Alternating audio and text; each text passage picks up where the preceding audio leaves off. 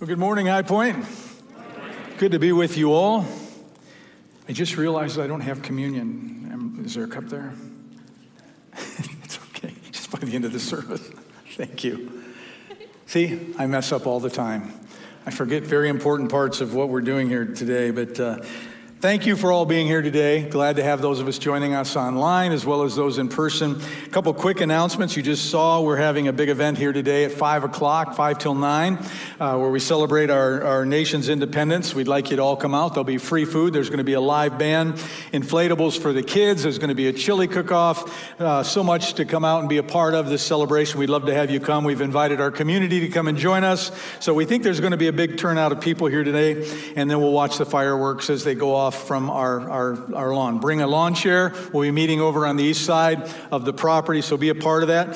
One other announcement I have to make, according to our bylaws, is uh, in March of this coming year, 2022, we of course have our annual business meeting, and one of the parts of that meeting is to elect board members. There will be two current board member positions that will be opening up. Whether those individuals choose to run again is up to them, but this is an opportunity for other people to run to serve on our board. And I just wanted to say if you've ever felt like God has called you to serve in this capacity, then this announcement serves to just tell you to be prayerful about it, think about it, pray about it, see what the Lord would have you do. And in the months and weeks to come, we will uh, give you opportunities to know what the next step in the process is. It is a process, there's an application to be filled out, there's interviews that have to be done before we actually put your name on the ballot to run for the board. So um, this is the first announcement. I have to do it the first Sunday of July, even though it's a long way off. But I want you to be think, thinking about that and be prayerful about it. And we will keep you informed as the process uh, moves forward. It was um, Sir Isaac Newton that created or authored the law of motion. And the third law of motion states that for every action, there is an equal and opposite reaction. Now, I am not a physicist, but I think that the, the basic principle of Newton's law can be seen not just in physics, but it can be seen in everyday life. Because even everyday ideas that people have there is an opposing force or an opposite reaction to those ideas. For example, there is democracy and there is communism. There is loyalty and there is betrayal. There is faith and there is fear. There are the San Francisco Giants and then there are the Los Angeles Dodgers. For every action, there is indeed an equal and opposite reaction. Well, in today's scripture reference that we're going to read from John's gospel, we're provided with another very clear example of this, and it's, it's seen in a struggle between grace and legalism. So if you would turn your Bibles to John's gospel, chapter 5, we are going to be reading verses 1 through 18. If you don't have your Bible, we will have it up on the screen and you can follow along behind me. John chapter 5, verse 1 through 18. I'll be reading from the New International Version this morning. The scriptures say, Sometime later, Jesus went up to Jerusalem for one of the Jewish festivals. Now, there is in Jerusalem, near the sheep gate, a pool, which in Aramaic is called Bethesda, and which is surrounded by five covered colonnades. Here, a great number of disabled people used to lie the blind, the lame, the paralyzed. One who, had, who was there and had been an invalid for 38 years. When Jesus saw him lying there, he learned that he had been in this condition for a long time. He asked him, Do you want to get well? Sir, the invalid uh, replied, I have no one to help me into the pool when the water is stirred. While I'm trying to get in, someone else goes down ahead of me. Then Jesus said to him, Get up, pick up your mat and walk. At once the man was cured. He picked up his mat and walked. The day on which this took place was the Sabbath. And so the Jewish leaders said to the man who had been healed, It is the Sabbath. The law forbids you to carry your mat. But he replied, The man who made me well said to me, Pick up your mat and walk. So they asked him, Who is this fellow who told you to pick it up and walk? The man who was healed had no idea who it was, for Jesus had slipped away into the crowd that was there. Later, Jesus found him at the temple and said to him, See, you are well again. Stop sinning, or something worse may happen to you. The man went away and told the Jewish leaders that it was Jesus who had made him well. So, because Jesus was doing these things on the Sabbath, the Jewish leaders began to persecute him. In his defense, Jesus said to them, My Father is always at his work to this very day, and I too am working. For this reason, they tried all the more to kill him. Not only was he breaking the Sabbath, but he was even calling God his own Father, making himself equal with God. I want to uh, kind of talk a little bit about this scripture that we just read. You will notice in verse 1, John says this incident happened sometime later. Well, by reading the other gospel accounts, we can guesstimate that this referred to about six months of Galilean ministry. John skips these six months in order to tell us that this incident that happens here in chapter 5 is making a, or creating a new phase, if you will, in Jesus' ministry. In the beginning, when he first started out in the first phase, Jesus encountered little to no opposition, organized opposition at all. But now comes a time when the legalistic reaction to his teachings, as well as the attacks on his ministry of grace, will they really begin in earnest. Chuck Swindoll writes this He taught Nicodemus, performed, signs in Jerusalem, redeemed a Samaritan town, and healed that nobleman's son, all of which resulted in multitudes from every quarter of Israel trusting Jesus as Savior. Then, like a, the first chill of winter on an autumn breeze, something began to change. Suddenly, not everyone believed right away.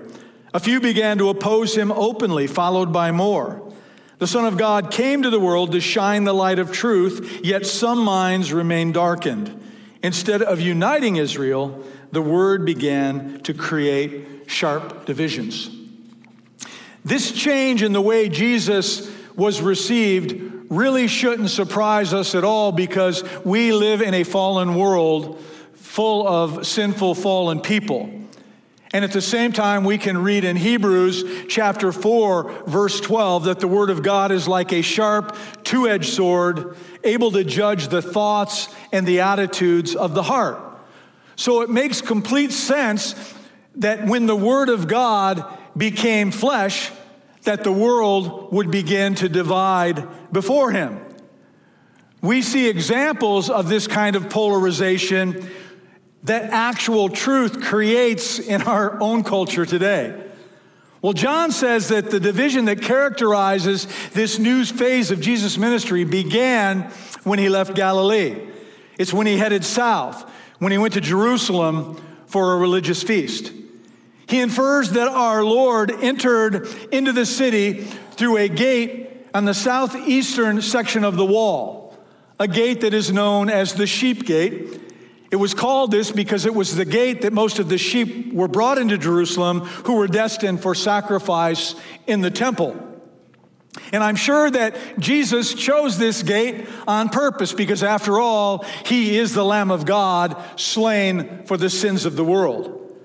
But once he got inside the city walls, Jesus made his way to a famous pool that was not far from this sheep gate. I love this detail because for many years, scholars argued about the existence of it.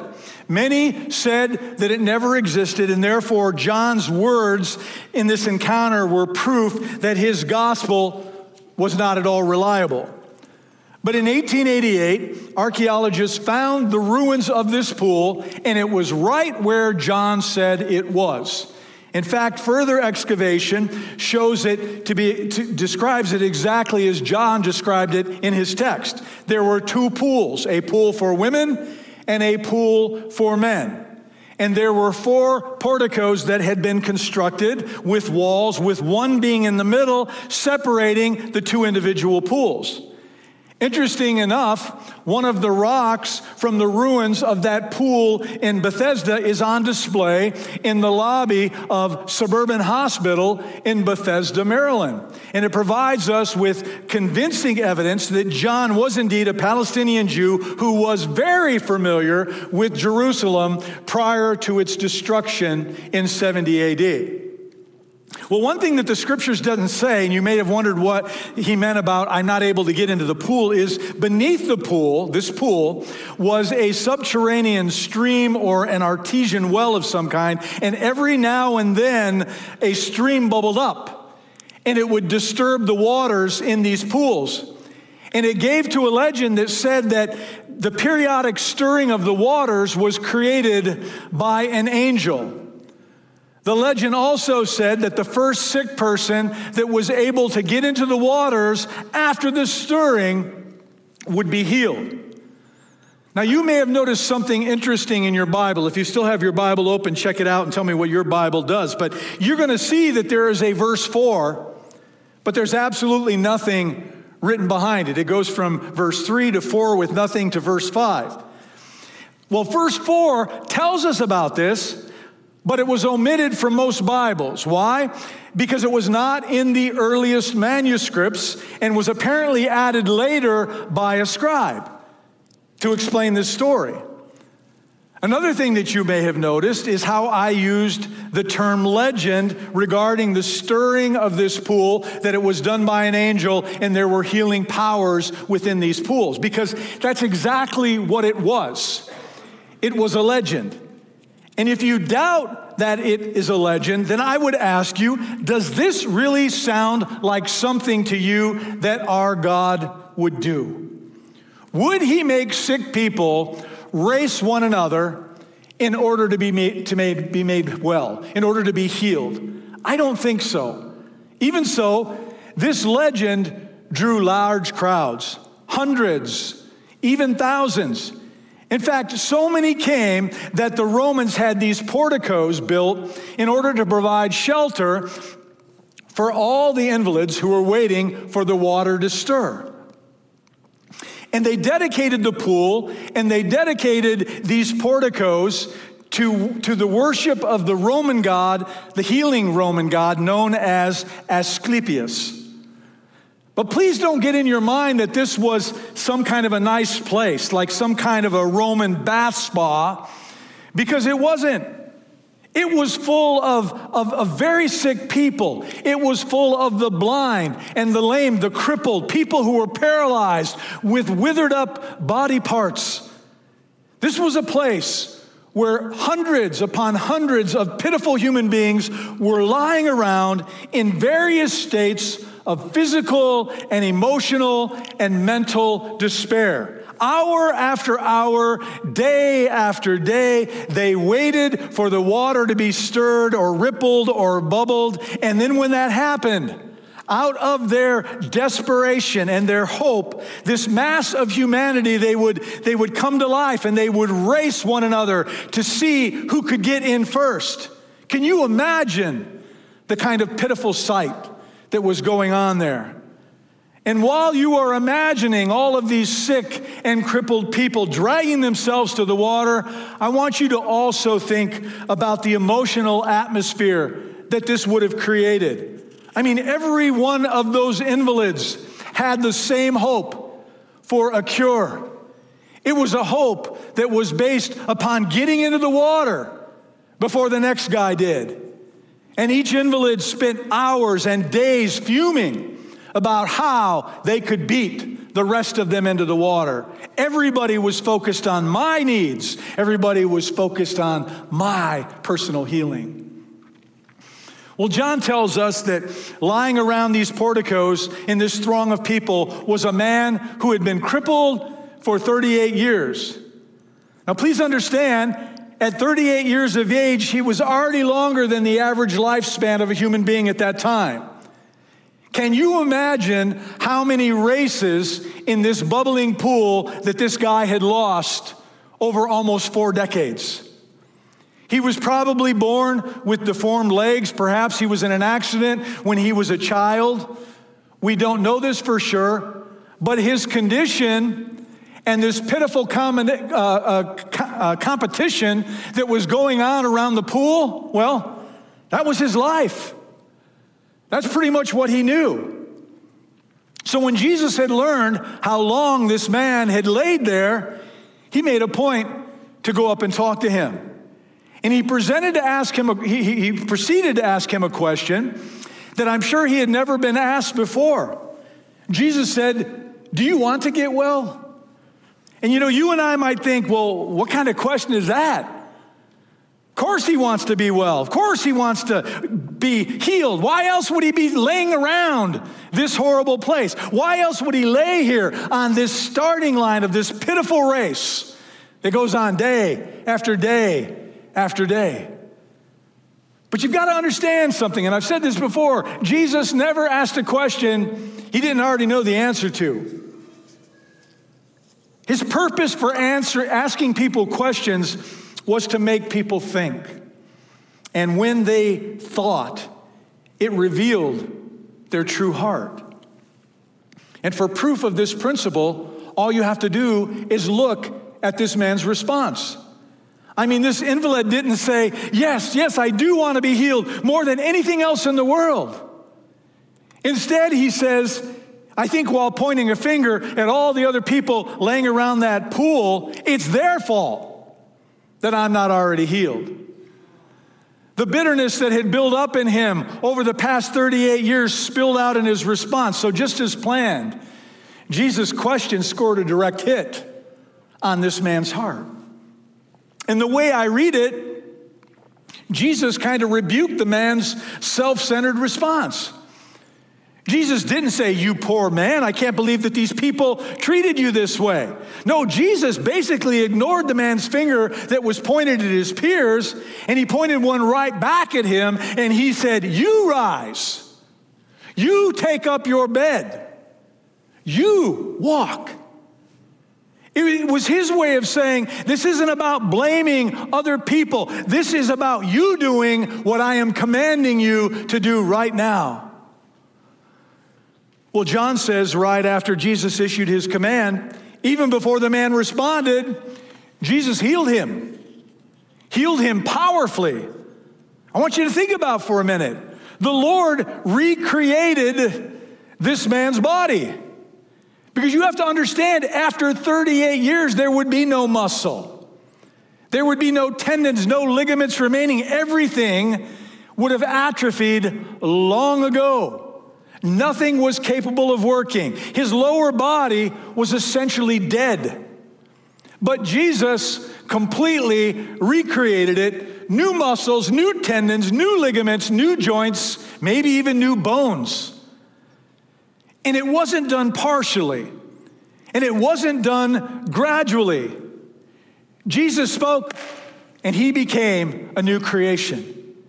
And not only did Jesus recreate his body, but he redirected his will. Jesus told him to do something that he was completely incapable of doing. His mind hadn't commanded those legs to move in four decades.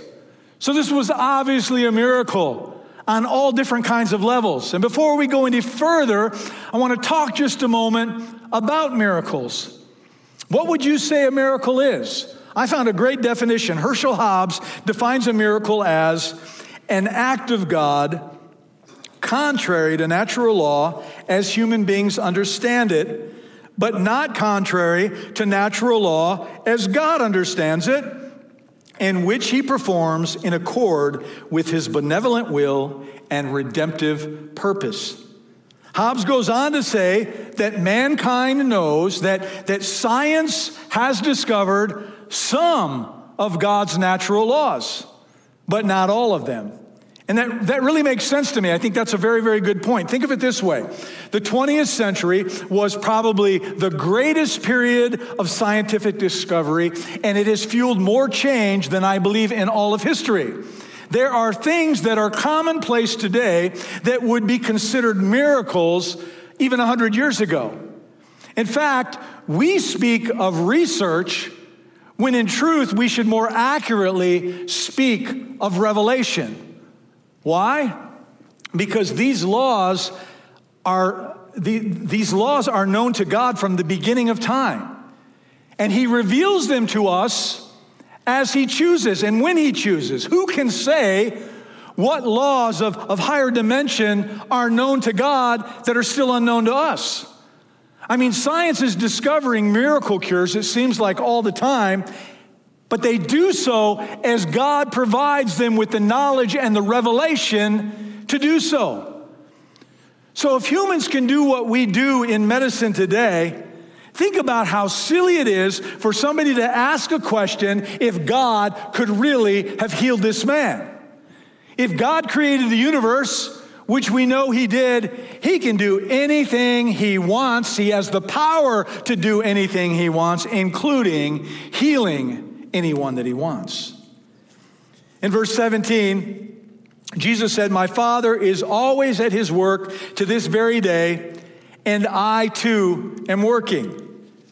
British writer George MacDonald points out that this scripture gives us profound insight into the Lord's miracles because it tells us that Jesus did instantaneously what the Father is always doing over time. For example, in nature, according to the laws that God has set up, He slowly would turn water into wine, and yet Jesus did it instantly. In nature, the Father slowly heals broken bodies, but Jesus healed broken bodies immediately. Nature is repeatedly multiplying bread from sowing all the way to harvest, but Jesus multiplied bread instantly in his own hands. As he said in our text, my Father is indeed always at work, always doing the miraculous. It's just that Jesus sped up the process. In any case, Jesus did an amazing jaw dropping miracle that day under that portico. And I imagine that the people who were there, who were lying around this man and saw this happen, they would have been absolutely stunned. For the first time, I think in their lives, they would have forgotten completely about the healing waters in this pool and the angel behind it. Listen to verse 9. At once the man was cured. He picked up his mat and walked. But you know, I like to think that the man did a lot more than that. I think he probably skipped. And then I think he probably ran, and if possible, I think he may have even done cartwheels. I mean, can you imagine it? What would you have done? This was such an amazing miracle. After 38 years of walking around on your hands, what would you do? But before anybody could say amen, Thank you, Jesus. Before anybody would clap their hands with a round of applause, John says something that kind of drops a wet blanket on the whole thing. He says in verse 16, So because Jesus was doing these things on the Sabbath, the Jewish leaders began to persecute him. If we could attach a soundtrack to me reading that scripture, it would be one of those dum dum dum moments evil is released into the world. Because anyone who knew anything about the Pharisees understood the significance of that very simple statement. It is a statement that foreshadows a bizarre twist in this story. You see, in verse 10, there is a, a scene change. The man is carrying his bedroll home and he was scolded by the Jewish religious leaders. They rebuked him for carrying something on the Sabbath. This kind of thing was strictly forbidden by their tradition, while yet perfectly acceptable by the law of Moses, given this particular situation. But his response shows that the miracle that he experienced was only skin deep. What I mean is that his body might have been made different, but on the inside, this man was still a self focused blamer. He said, Hey, it's not my fault. The man who made me well said, Pick up your mat and walk. So there was no change of heart in this former invalid. I'm talking about the kind of change that comes from this inner healing that we receive, that we experience when we ask and invite Jesus into our hearts and lives to be our Savior and Lord. In a very real sense, inside this guy was still a cripple, spiritually speaking. But he wasn't alone in this ailment because these Pharisees, well, let me tell you, they were just as bad. They were so focused on their interpretation of the law that they were blind to the miracle that God had just done. I mean, their words found in verse 12 would be comical if they weren't so appalling. Who is this fellow who told you to pick up your bedroll and walk? In other words, who is this healer who told you, all they're thinking about, who told you to break the Sabbath? I think that any normal person would have felt at least a little bit intrigued by this man's instant healing, but not these Pharisees.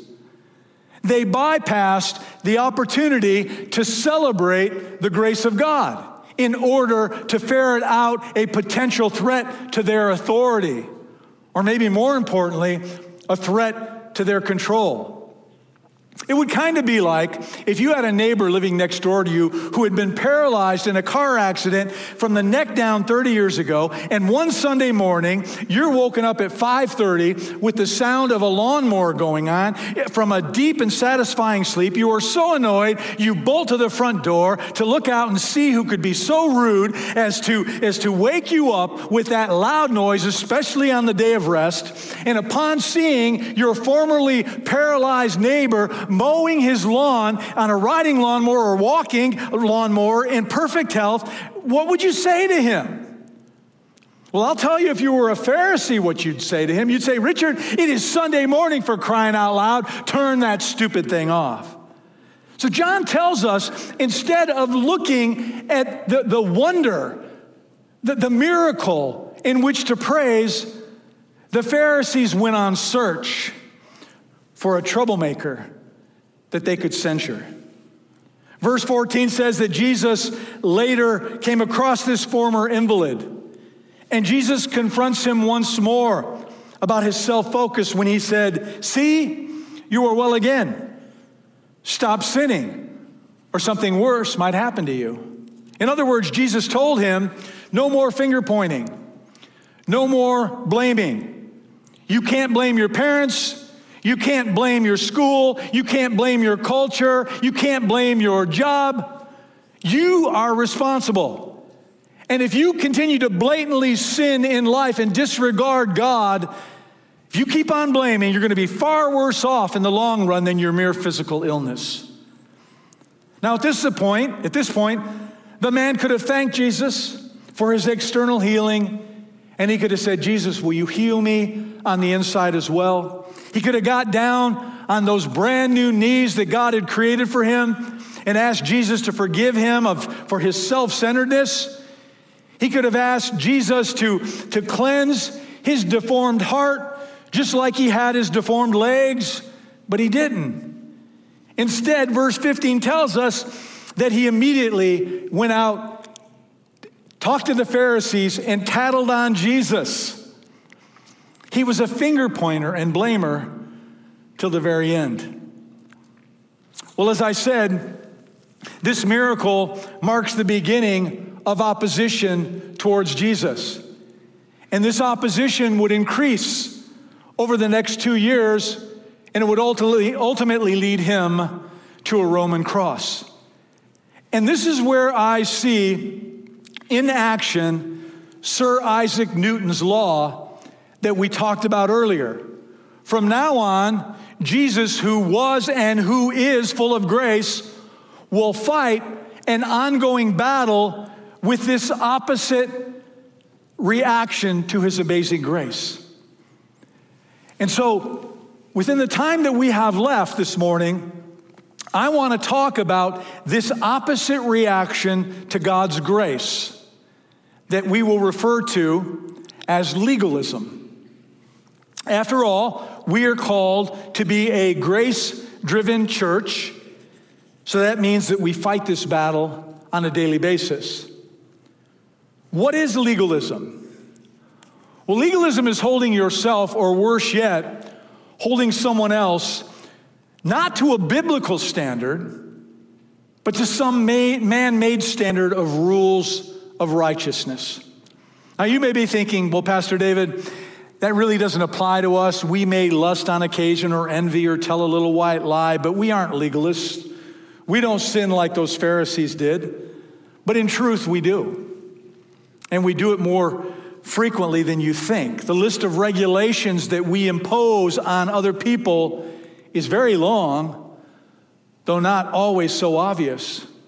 We are legalistic about the translation or version of the Bible that some people carry or the way people wear or dye their hair, or by the clothes that they choose to wear, or by whether or not they have tattoos, or, or anything else that doesn't fit into our little personal boundary or box of acceptability.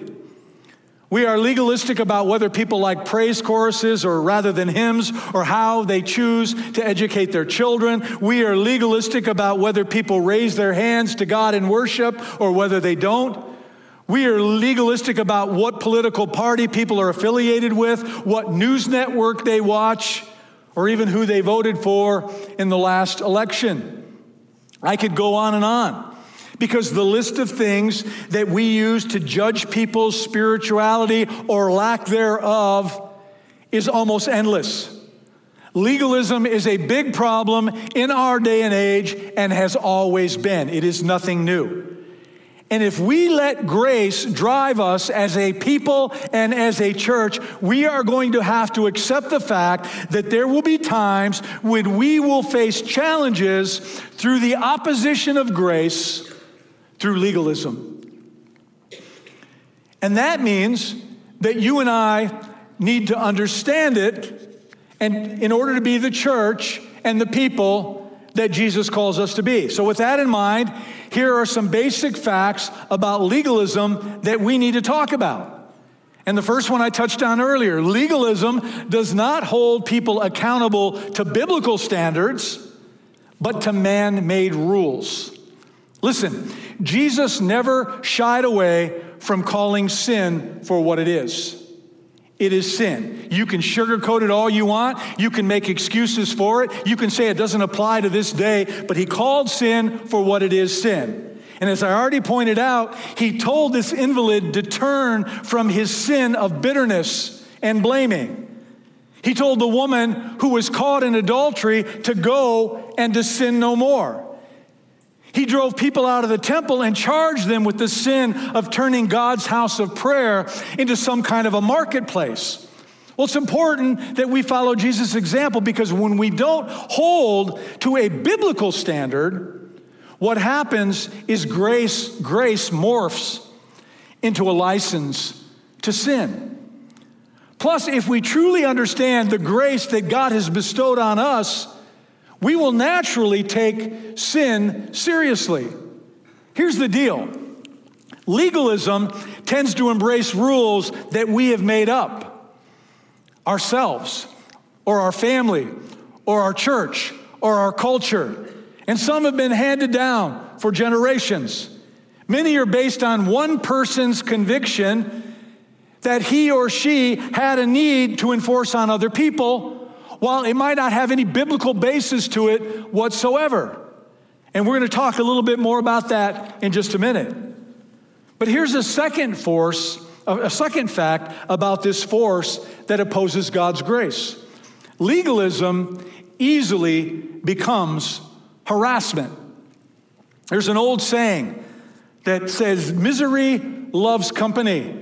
That is certainly true when it comes to this topic of legalism.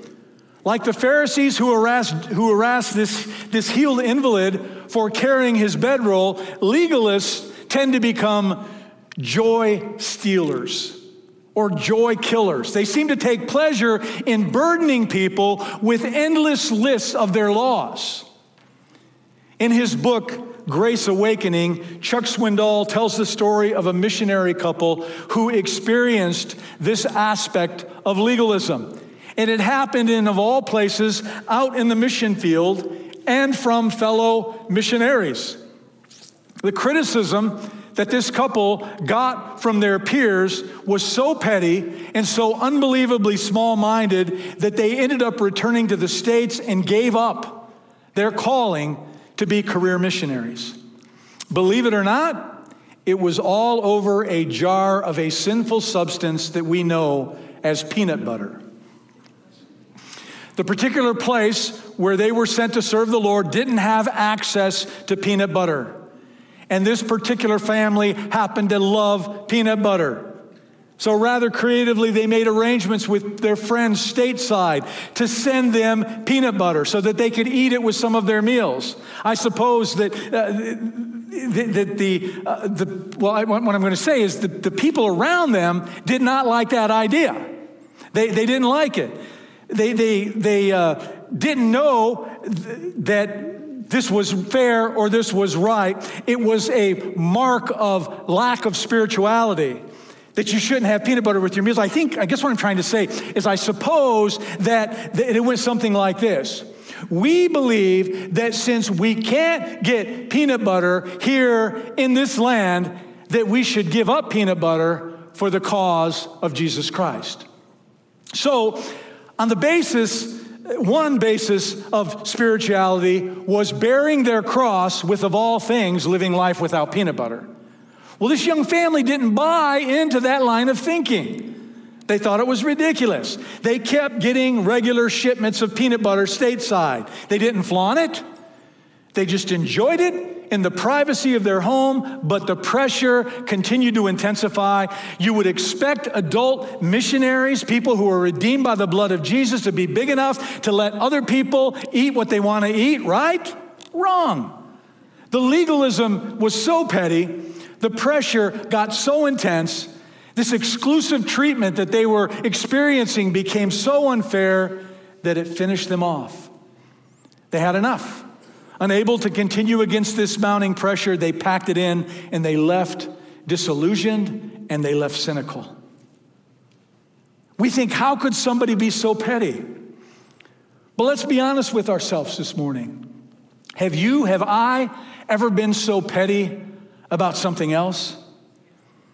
Have you ever harassed a fellow brother and sister in Christ because they didn't measure up to your standard regarding something? Have you ever criticized someone over what I would call a non essential? Something that is not spelled out in the Word of God? We've got to remember that it's possible, it's impossible, excuse me, to be grace driven and to be driven by legalism at the same time. Harassment and grace do not go together. Well, here's the third fact legalism always leads to hypocrisy. Because here's the deal legalism sets a standard that no one can attain. So legalists do the next best thing they pretend. A great example of this is the Apostle Peter. Paul talks about this in the second chapter of Galatians. Paul says that Peter came to Antioch and he embraced the Gentile Christians there, enjoying meals with him. But this later what he writes in Galatians 2 12 through 15. For before certain men came from James, he used to eat with the Gentiles. But when they arrived, he began to draw back and separate himself from the Gentiles because he was afraid of those who belonged to the circumcision group, those who believed the Gentiles, in order to be saved by God's grace, had to be circumcised. The other Jews joined him in, this, in his hypocrisy, so that by their hypocrisy, even Barnabas was led astray. When I saw that they were not acting in line with the truth of the gospel, I said to Cephas in front of them all, You are a Jew, yet you live like a Gentile and not like a Jew. How is it then that you force Gentiles to follow Jewish customs? We who are Jews by birth and not sinful Gentiles know that a person is not justified by the works of the law, but by faith in Jesus Christ. So we too have put our faith in Christ Jesus, that we may be justified by faith in Christ and not by the works of the law, because by the works of the law no one will be justified. In essence, Paul is saying, Peter, you are criticizing Gentiles for the unkosher food that they eat, but I smell ham on your own breath. Get out, cut the act. Quit playing games. We know that we are saved by grace and we are not saved by man made laws. So if legalists can't get away with pretending to follow their laws, then they take another hypocritical tactic. They choose to find loopholes.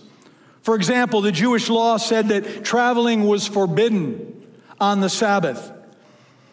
And so the Pharisees build up these little laws that, that specifically designed what it meant to travel or not to travel on the Sabbath. They came up with a law that said one could only walk around a half a mile on the Sabbath and not be sinful. This was the limit of the legal Sabbath day's journey. So, based upon that, they created a loophole on Friday afternoon before the Sabbath started, they would mark off a Sabbath day's journey and place a plate of food there and build a little shelter around it. If their food was in that place, they could te- technically consider that place to be their home. And if it was their home, then guess what? They weren't traveling, no matter how far away it was. Can you say loophole? If they set out enough plates of food and, and enough places that was a Sabbath day's journey apart from the other, they could have walked the entire Roman Empire on the Sabbath had they wanted to. They did this thing because legalists have no concept of the intent of the law. They are only interested in the letter of the law. And when you are only interested in the letter of the law, then you are really only interested in how you can find a loophole in the law. It's something that came up frequently when I was a young adult pastor at Phoenix First Assembly particularly whenever we talked about dating, when we talked about human sexuality, our responsibility to our human sexuality as followers of Jesus Christ. And often I would be asked on the side after services by young men, how far is too far? Is this too far? Is that too far? Give me specifics. What can I do and what can I do? Literally, I would be asked that by young men. And, and this is nothing more than immature legalism legalism that is looking for some kind of a loophole. When we know regarding our sexuality that the standard is holiness, it is purity, it is honoring God not just with your life, but with your physical body, purposely and intentionally fleeing temptation. It's not hypothetic or hypocritically, excuse me, looking for some kind of a loophole. Well, here's one more fact that we must understand if we are to remain grace driven. Legalism is heresy. And that may sound extreme to you, but as I inferred to a moment ago, legalism plays, uh, places man made rules of standard of conduct upon people that does not exist in the scriptures. I mean, these guys criticized Jesus for saying that he was equal to God. But yet, when they made up their laws, they said that the laws that they created were equal to God's written word. So, can you see that they were doing exactly what they were accusing Jesus of doing? Legalism does this it equates man's rules with God's standards. Whether it be clothing, whether it be hairstyles or music preferences, even what you do or don't do on a Sunday. I'm reminded of a story of a pastor who woke up, lived back in the East, woke up one morning to find that a horrible snowstorm had come the night before. Would have been impossible for him to shovel his long driveway and be able to get to church on time. What's interesting is the man's house was right near a creek, and this creek ran all the way two miles upstream, past the church, to the church and past it. So this pastor wouldn't get up. He went in his house, he got his ice skates, and he decided to skate to church that morning. And get this when he arrived, albeit a little later than normal, The elders of the church completely ignored his commitment to be there on that Sunday for a worship service, and instead they were horrified that their preacher had skated on the Sabbath day. After the service, they actually had a special meeting where the pastor explained that it was either skate to church or not be here at all. Finally, one of the elders asked him, Did you enjoy it? And that's when the preacher said no. So then the board decided it was all right, as long as he didn't enjoy the journey. Now we laugh at that, but whenever we elevate our own rules and preferences such that they are equal to God's written word, it is wrong. It's playing God. Let me put it another way. Whenever we say our standards of behavior get us closer to God, we're denying our need for God's grace. Paul confronted this heresy of legalism in the church in Galatia. He wrote to them in Galatians 1 6 through 10 I am astonished that you are so quickly deserting the one who called you to live in the grace of Christ and are returning to a different gospel, which is really no gospel at all. Evidently, some people are throwing you into confusion and are trying to pervert the gospel of Christ. But even if we or an angel from heaven should preach a gospel other than the one we preach to you, let them be under God's curse. As we have already said, so now I say again if anyone is preaching to you a gospel other than what you accepted, let him be under God's curse. Am I now trying to win approval of human beings or of God? Or am I trying to please people? If I were still trying to please people, I would not be a servant of Christ. Listen, Righteousness doesn't come from the law.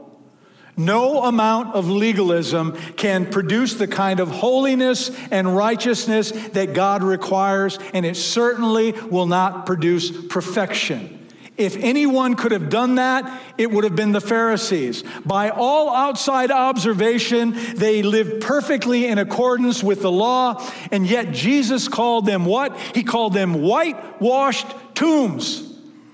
They look good on the outside, but he said, inside you are dead. Because living as a perfect legalist does not do anything to change you on the inside. It does absolutely nothing to change your heart. You can be the very best person in the world. You can unselfishly give of your time and your resources and effort to help all kinds of people. You can be the best mom or dad in the world and raise perfect little angels. You may never have a harsh word to say about anybody, but those things will never save you. They might make you a great legalist, but just like the rest of us, great legalists, none of us are perfect.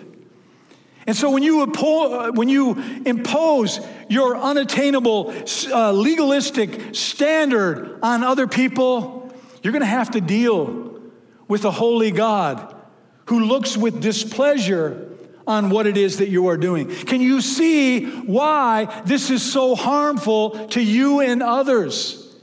It's particularly harmful on new believers when we try to mold them into, into who we are, when they need to discover who they are in Christ Jesus on their own. Yes, we disciple them, we teach them the fundamental truths of the Word, but they need to become who God wants them to be. And they need to do what God is trying, they need to experience what God is trying to accomplish in them. What it does, it devalues God's grace. It sets people up for failure because our eyes, they're focused on the wrong thing. Scott, will you guys come forward? Help me to start closing this down. As I've been thinking about this past week in the context of us celebrating the 4th of July and our independence as a nation and as a people, I am reminded that legalism is nothing but a form of bondage. It really is. It keeps people in a straitjacket of unattainable expectations. And when I say that, I do not mean for one second that God puts you in a straitjacket. What I mean is that we put people in straitjackets. So we've got to be set free from legalism, just like Jesus set us free from sin. This morning, I believe it to be very appropriate that we remember the moment that Christ set us free as we participate in Holy Communion together. And when you arrived, you should have received a communion emblem out in the foyer. If you didn't, you can get up from your seat right now, run out and get one, and come back and join us. One of the things that we must remember about when Jesus bore our sin on that Roman cross is to is that he not only offered us forgiveness of sin, but freedom. Freedom not to be bound by sin any longer. And so if that's the case, why would we then want to be bound up by legalism? And I guess the better question is why would we even allow that to happen to us? If the Son, Christ Jesus, has set you free, you are free indeed. Amen? So this morning, as Jesus commanded, we are going to remember what he did for us on the cross through his crucifixion, through his death, and ultimately through his resurrection. And it's a time when we don't just remember that, but it's a time when we celebrate it, and it is a time where we offer thanksgiving for it. Because without Christ's sacrifice, we'd be lost. We would have no eternal future. The hope of being in God's presence for eternity would be gone. But Jesus gave it all. He took every sin, past, present, and future, that's ever been committed or ever will be committed. He bore it on his body on that cross. And we can now be free from sin and secure in Christ Jesus. And this is what we remember during this time of communion. And I believe that it is important, and I've said this before, that even though we do this every month, that this should never be viewed as, as some kind of a ritual. This should never be viewed as some kind of a routine that we just go through. Instead, it should always be viewed as a time where we have intimacy with God. It is a time for us to, to get transparent with Him, which is the only way we can be with God, as we remember what it is that He accomplished on our behalf. And when I say get transparent, I mean that we must make sure that our hearts are right before we partake in this sacred and holy time of communion. And if our hearts are not right, it is time for us to ask for forgiveness for those things that are wrong. It is a time, as I said, for self examination. It's spelled out in 1 Corinthians 11 27 and 29. Therefore, whoever eats this bread or drinks this cup of the Lord in an unworthy manner will be guilty of the body and the blood of the Lord. So, in order to avoid that, he says, But let a man examine himself. And so let him eat of the bread and drink of the cup. For he who eats and drinks in an unworthy manner eats and drinks judgment to himself, not discerning the Lord's body. This is the time when, as the word says, we must examine ourselves. Uh, do we have any unconfessed sin? Are we harboring bitterness and unforgiveness towards another person? Are we carrying around an attitude that is contrary of what God would want us to have? Are our hearts in alignment with the Lord and what it is He is trying to accomplish in our individual lives? Or are we doing our own thing? Are we ignoring the voice of God? Most importantly, are we saved? Have we received the salvation that Jesus Christ offers? If not, this is a time when everyone in this place, anyone who is watching online, this is a time where we can make things right. It's a time when we can confess our sin before God, time to ask Jesus into our heart so that none of us need to partake of communion in, as the scriptures say, in an unworthy manner. I want to prepare our hearts as we enter into this most important moment we're going to have a moment of silence where the only thing you're going to hear is the continued music playing behind me. It's a time for you to pray to God in your own way, in your own words.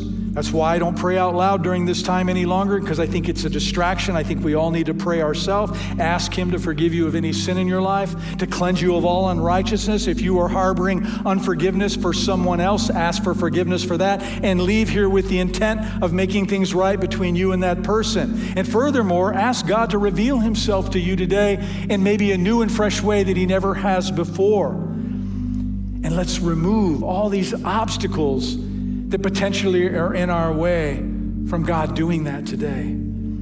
Anything that would prevent us from partaking in communion this morning in an unworthy way, let's take care of it during this time of prayer. Let's bow our heads.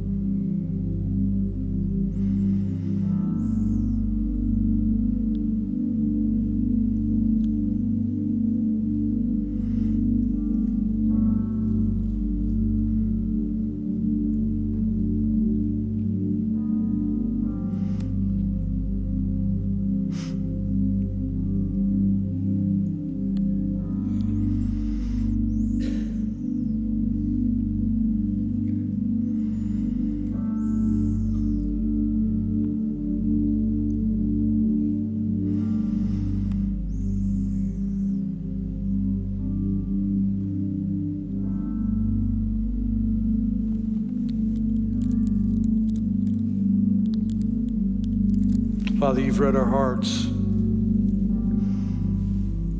You've heard our words spoken. We ask for your forgiveness. The times that we have fallen short of what you would have us be. Father, help us to understand the, the importance of this moment and going into it with a clear heart and clear conscience, knowing things are right between the two of us, you and me. Thank you for the salvation that is offered to us through Christ Jesus and his precious blood. Today, as we participate in this communion and these emblems that represent his body and his blood, Lord God, let us never forget the power of that moment the death, the burial, and ultimately the resurrection that brings us new life. That you defeated death and the grave and sin. And we thank you for that. And therefore, now we can as well. Thank you for this day. Thank you for this time where we remember such an important day and how it's changed our lives forever. In Jesus' name, amen. If you never use the disposable communion emblems, there is a cellophane peel on the top, which exposes the bread, and beneath that is a foil that, if you peel back, will expose the juice. On the night that Jesus was betrayed, the night that he had his Last Supper with his disciples, after Jesus had taken the bread and broken it, he gave thanks and he said that this bread represented his body that would soon be broken for them because he knew he was going to the cross. He knew that he would be beaten beyond recognition. He knew that he was going to die, but he knew that he was going to be resurrected. And he said, Every time you, you do this, every time you participate in this together, remember me. Remember my broken body. So as you partake of this bread this morning, I want you to be reminded of the bruised and battered body of your Lord and Savior. You may eat the bread.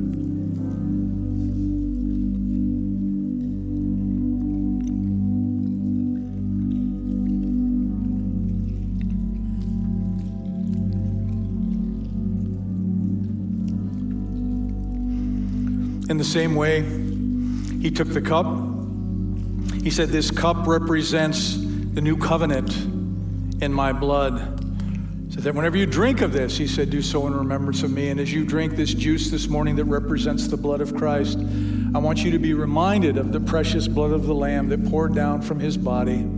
It is that blood that cancels, that wipes away, that cleanses your and my sin And we thank Jesus for that. You may drink of the juice.